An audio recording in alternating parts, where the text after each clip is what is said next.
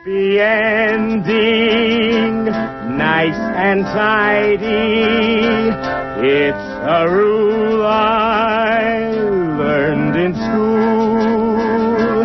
Get your money every Friday.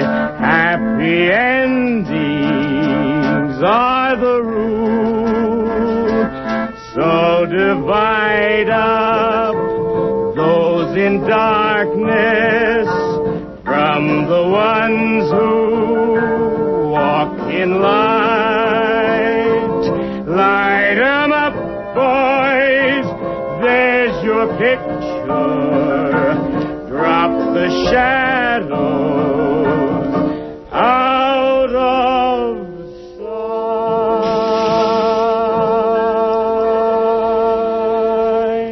This is Jennifer Stone with Stone's Throw. And today is August the 14th, 2007.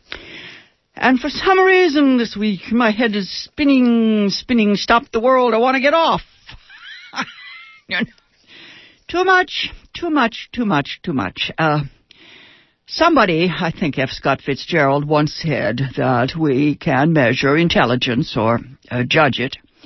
Uh, it's the capacity to hold opposing ideas in the mind and continue to function, yes.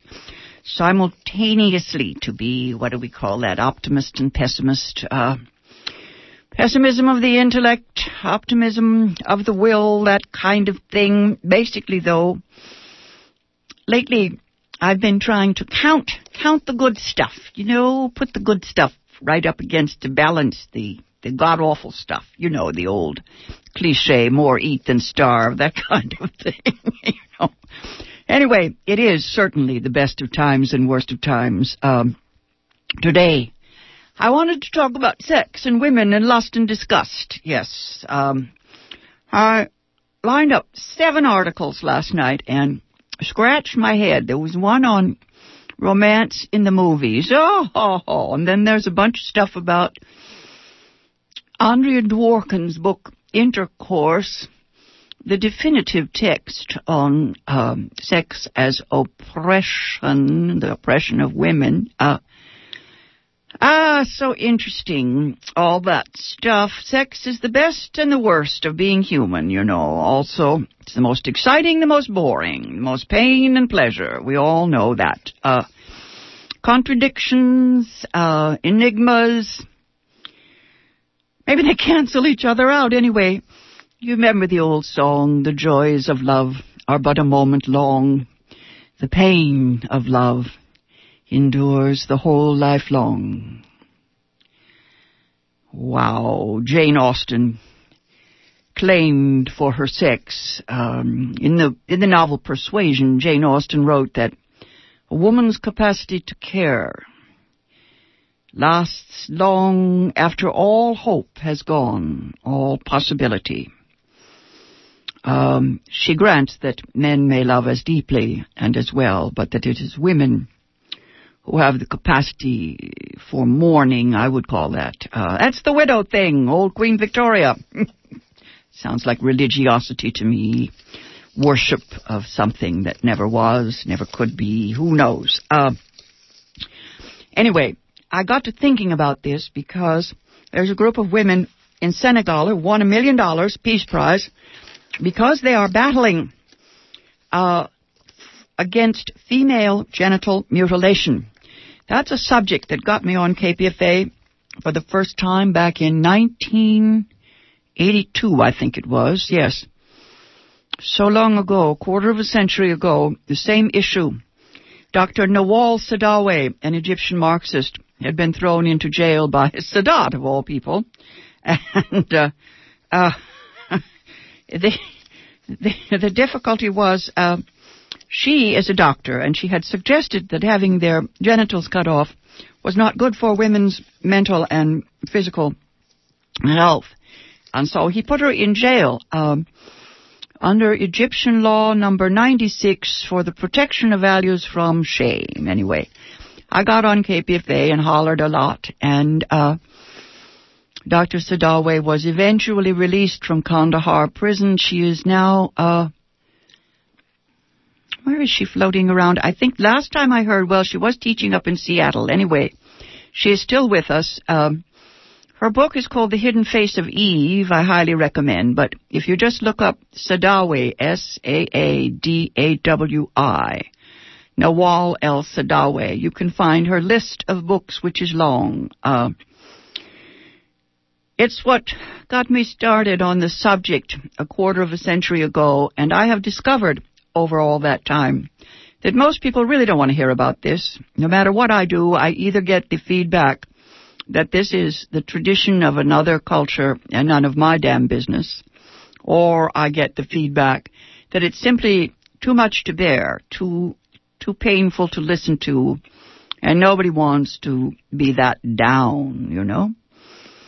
Then the second week in July it was this year, the second week of July in 2007, a remarkable thing happened. Uh, I heard on public radio, NPR, National Public Radio, they they let us hear the voice, the sound of a girl child.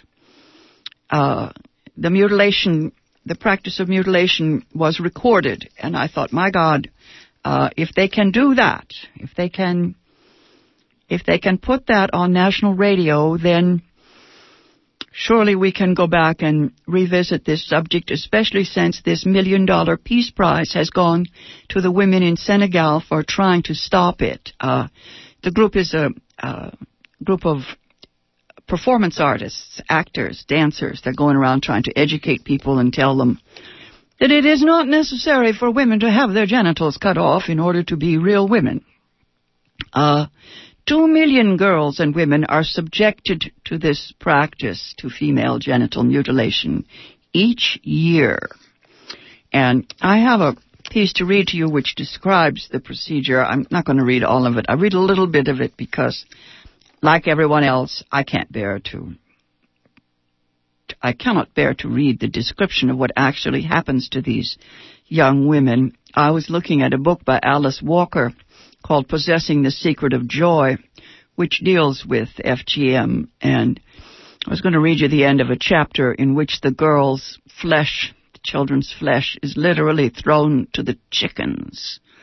Clitoris removed and um, inner labia, outer labia as well. If infibulation is practiced, that's the most extreme or pharaonic form of of uh, female genital mutilation and uh, the bits and pieces are thrown to the chickens. Uh, I, yes, I shudder to think when I was a young woman, I was raised in a doctor's family, and I was vaguely acquainted with this practice, and I just assumed that, you know, it was like, um, it was like when they showed you a few shrunken heads and you thought, oh, that's a couple of tribes, you know, up the head of the river there, but can't possibly be anything uh, uh, mainstream. And then I learned that there were hospitals in the Sudan where this practice uh, was carried out, and they said, well, at least here, you know, the instruments are sterilized and everything is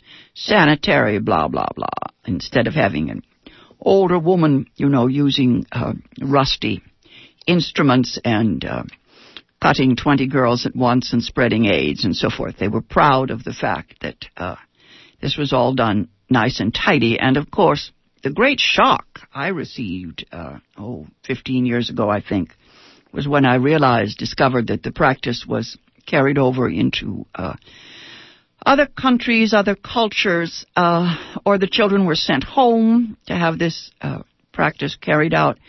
The Brits have outlawed it. Uh, we have some child abuse laws. It's obviously against the law, but uh, it's very often now done surreptitiously. I think it was outlawed in Egypt in 56, um, mid 50s, and Dr. Saadawi, of course, was uh, subsequently. She had been uh, circumcised, mutilated. Uh, it was uh, supposedly just practiced in the rural areas, but Tain't so. We're talking about two million, two million girls. Uh, let me read you just a little bit. I've got a book in front of me called Facts That Should, Should Change the World by Jessica Williams. And, um, FGM is one of the items. I love this book. It's, it's the book I give people who want to know how bad is it? And I say, this is how bad it is, right? A third of the world is at war. 30 million people in Africa are HIV positive. We owe the UN more than a billion. Cars kill two people every minute. You name it. We, we got it. We've also got the good stuff, like the women who are trying to stop this, and they got the million dollar uh, peace prize. Goddess bless them. I was looking in my notes last night, and there was a young man, um, president of Burkina Faso, who was assassinated, and one of the reasons given was that he tried to outlaw female genital mutilation. Anyway, in this piece, um, yes, facts that should change the world. We read that two million girls and women subjected to female genital mutilation each year, and they begin with a quote from a 22 year old young woman recollecting the day she underwent the practice. Uh, it's an extremely painful process that causes irreparable physical and psychological harm. She writes that uh, our parents told us it was an obligation. We fought back. We really thought we were going to die because of the pain.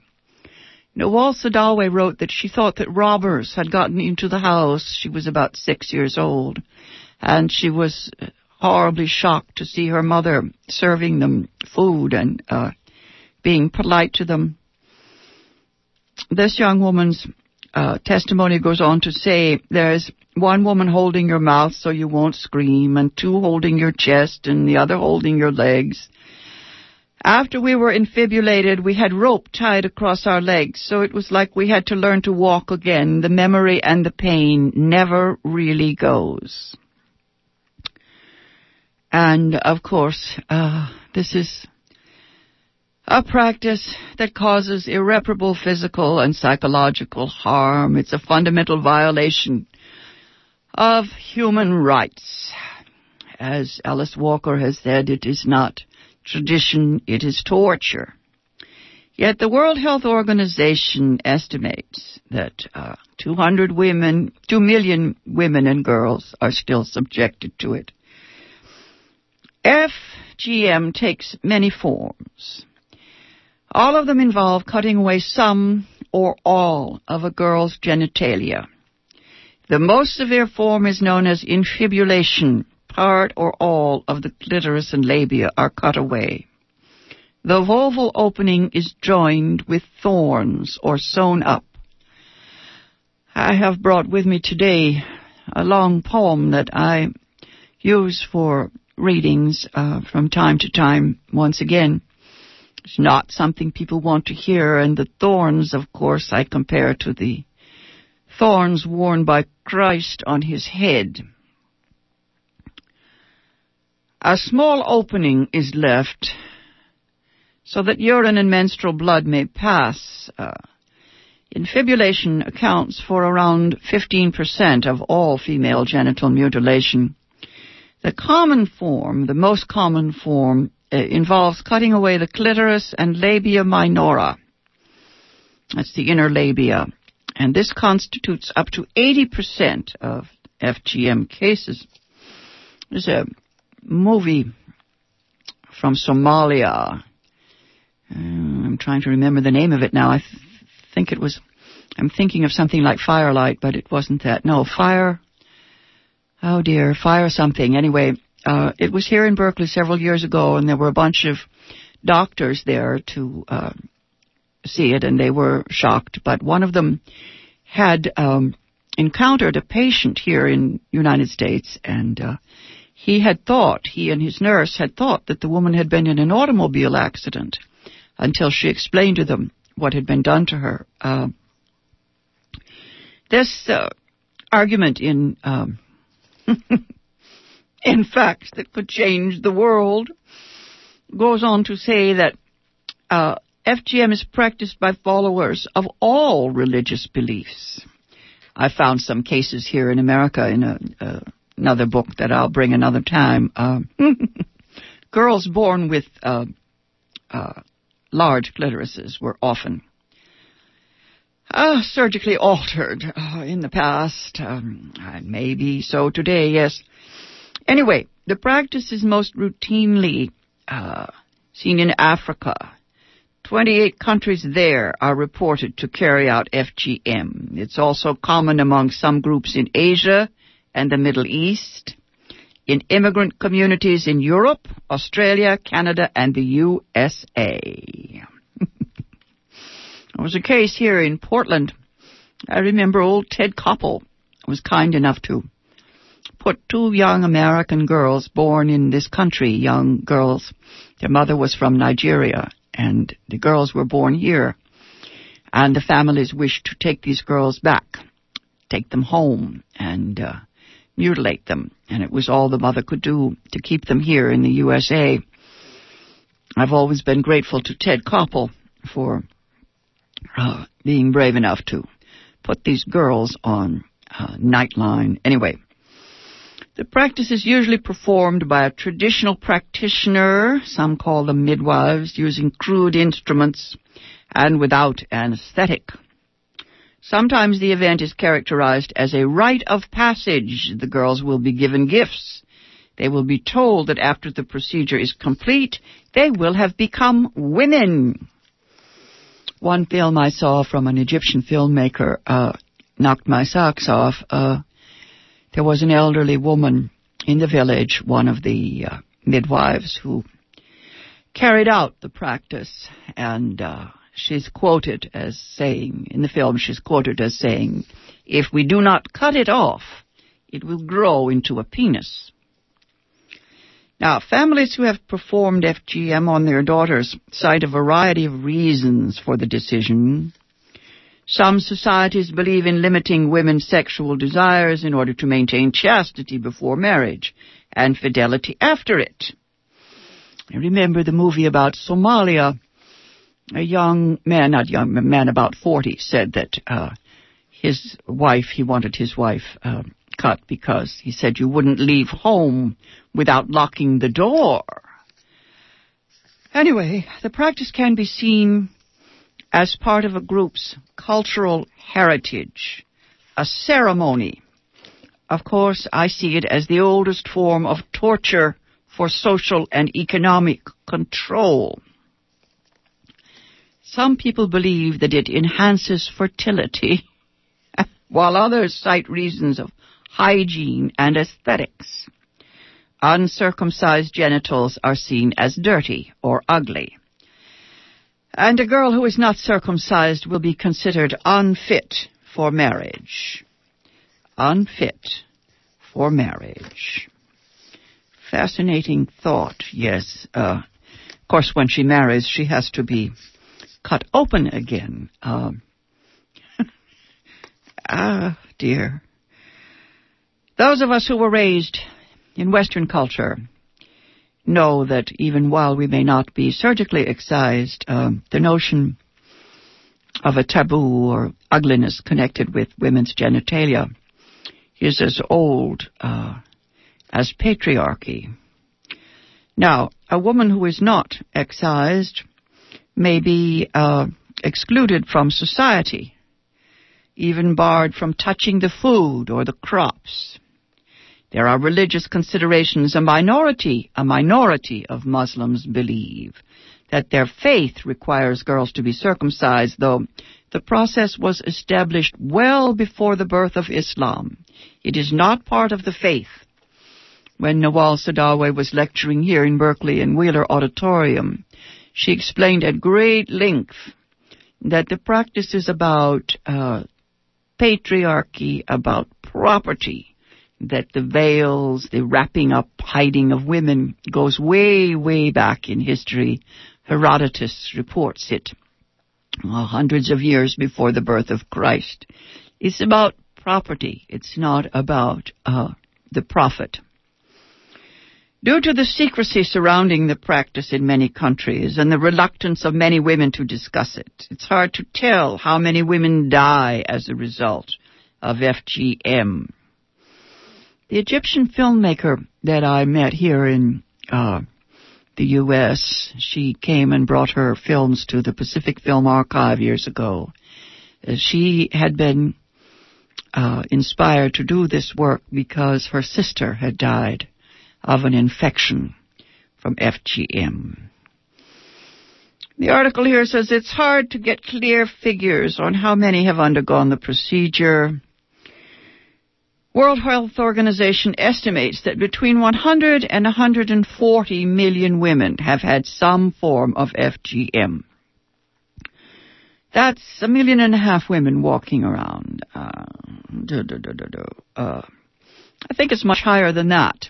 The work of Fran Hoskins came to my attention many years ago, and she has figures much higher than that. Uh, Hoskins is spelled H-O-S-K-I-N-S, and I'm sure you can Google her, Fran Hoskins. Probably the foremost authority in the U.S. of A. What is clear is that every single woman will have faced grave health risks in undergoing the procedure and that there are substantial long-term problems associated with it. At the time the procedure is carried out, a girl suffers severe pain, risks shock, hemorrhage, blood poisoning.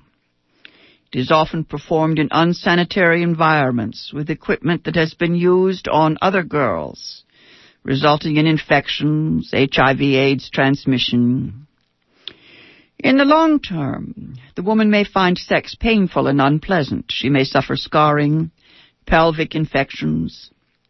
Where a woman has been infibulated, the retention of urine or menstrual blood can lead to chronic infection. When she first attempts intercourse with her husband, she may need to be cut, and further operations may be needed before she can give birth. This is to say nothing of the psychological scars. There's no doubt about it. Uh, cutting the genitals of girls and women is a barbaric practice which must be stopped. The complexity of the problem and the secrecy surrounding it call for a careful approach. It is easy to demonize people and societies that practice FGM. It is much harder to effect the kind of change in attitudes that will see these societies reject it for themselves.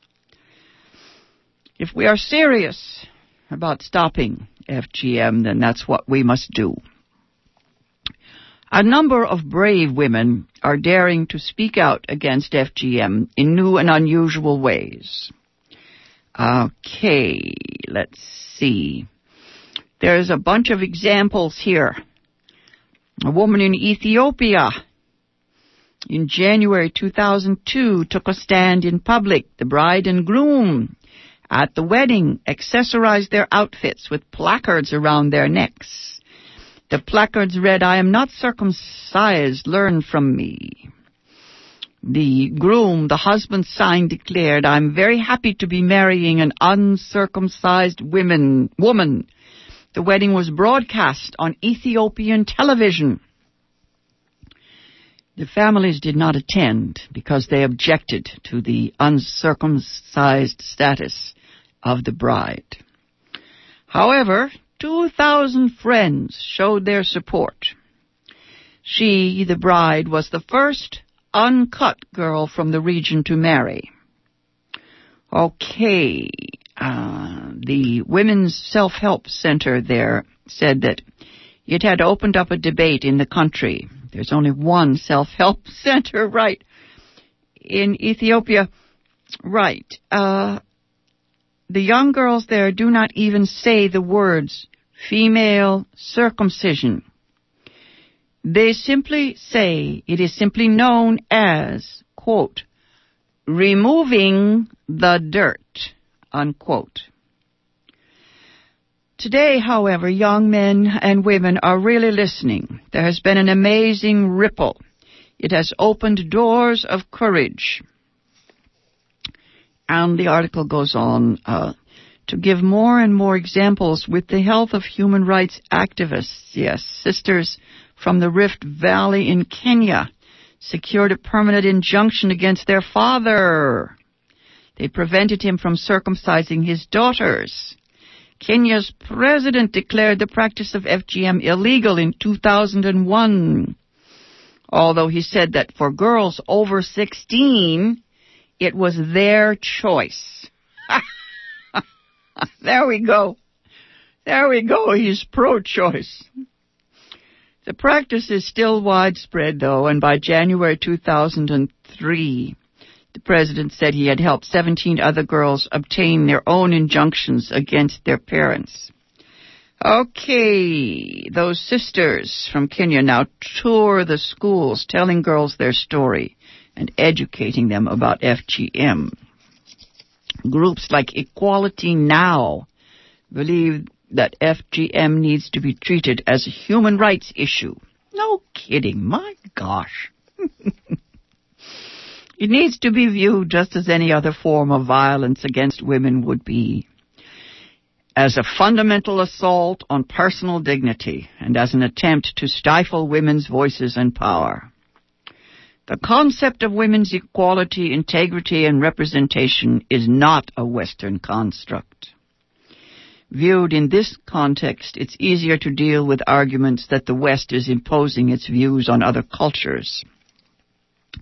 That's a real problem. Uh, it's one of the reasons why European women uh, are discouraged from being on the uh, barricades with regard to this issue. Um, of course, culture is not static, it's in constant flux. People change their behavior when they understand the hazards and the indignity of harmful practices, when they realize that it's possible to give up harmful practices without giving up meaningful aspects of their culture. Legislating is crucial. Uh, states also need to make sure that the laws are enforced. That, of course, is the problem. There's a local, uh, local, there's a American U.S television show called Strong Medicine. It's a soap opera. Whoopi Goldberg is one of the producers. She had some bit parts in it. And they did a story, I was startled, on female genital mutilation. Uh, the girl, girl's family wanted this done and, uh, they really dealt with the issue right there on, uh, family TV. I was surprised, uh, at the same time, I wasn't quite sure that the audience understood what was really happening.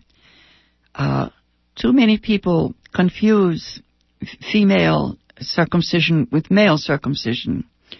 It is, of course, uh, not an analogous procedure, although um, we're not here to encourage male circumcision. That's uh, that's a problem that I'll leave to the American uh, Obstetrics and uh, Gynecology Board. Well, yes, my father was an, um, a general practitioner, and back in the day, in the old days, it was his impression that for the health of women, circumcision might be a good idea for men, and we now have proof coming out of Africa that uh, it helps to avoid HIV AIDS uh, if the men are circumcised, but that argument will go on indefinitely, and I'm sure to get letters saying that circumcision or any mutilation of the human body is the wrong thing to do.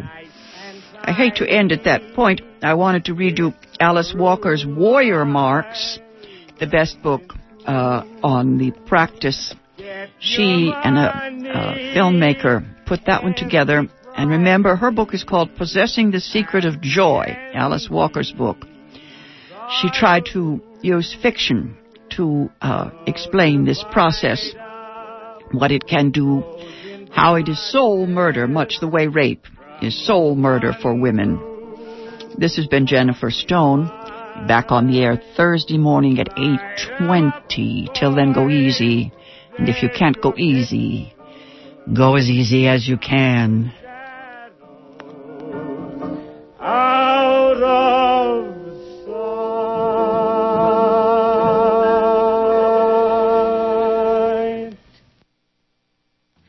KPFA pledge time.